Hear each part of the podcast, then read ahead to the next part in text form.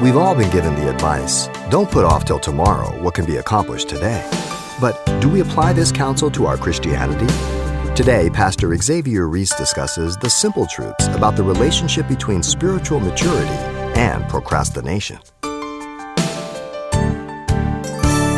Alexander the Great, being asked how he had conquered the world, replied this by not delaying. Procrastination is the enemy of progress in the future. Too many Christians are procrastinators. The time for milk and laying the foundations of one's faith is at the beginning when you're saved. How sad it is that many believers cannot feed themselves in the Word of God. Some are always arguing in doctrines such as predestination and free will, and they're trying to persuade people to their theological camp, thinking they understand it. Immaturity. People that are always arguing are immature. That's the bottom line. now, we're to dialogue, but I'm not going to argue with you. Others can never give a defense for their faith to the cults or occults, so they're sucked into them.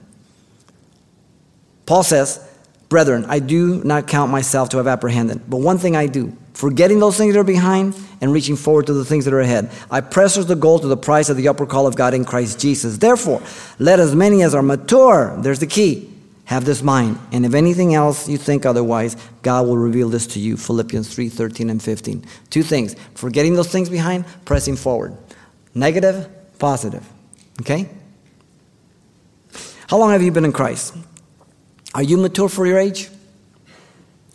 Are you well developed for your age? Are you growing still in spite of your age? Listen to John.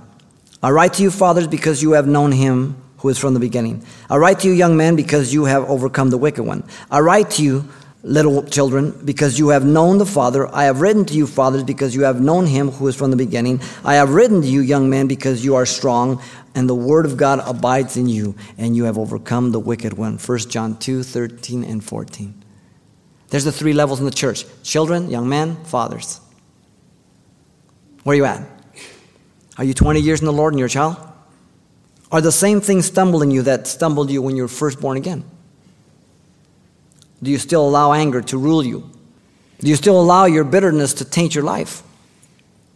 You say, Well, you don't understand what they did to me. Oh, well, can I remind you what you did to Christ? Hmm.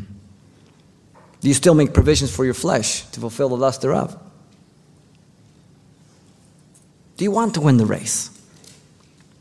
Are you doing your best to win the race? Let us lay aside every weight in the sin that which so easily ensnares us, and let us run with endurance the race that is set before us. Lay aside what it is that stumbles you, what it is that feeds you, what it is that, that, that keeps you from Christ. You've been listening to Simple Truths with Pastor Xavier Ries, a daily devotional of the enriching and precious truths found in God's Word. We appreciate you listening each weekday at this time, but you can hear this program again by following the radio listings link at calvarychapelpasadena.com. For more on the other ministries at Calvary Chapel Pasadena, visit our website there you'll find information about weekly events, Pastor Xavier's messages, even online booklets in English and Spanish. It's all at calvarychapelpasadena.com. Simple Truths is a radio ministry of Calvary Chapel, Pasadena.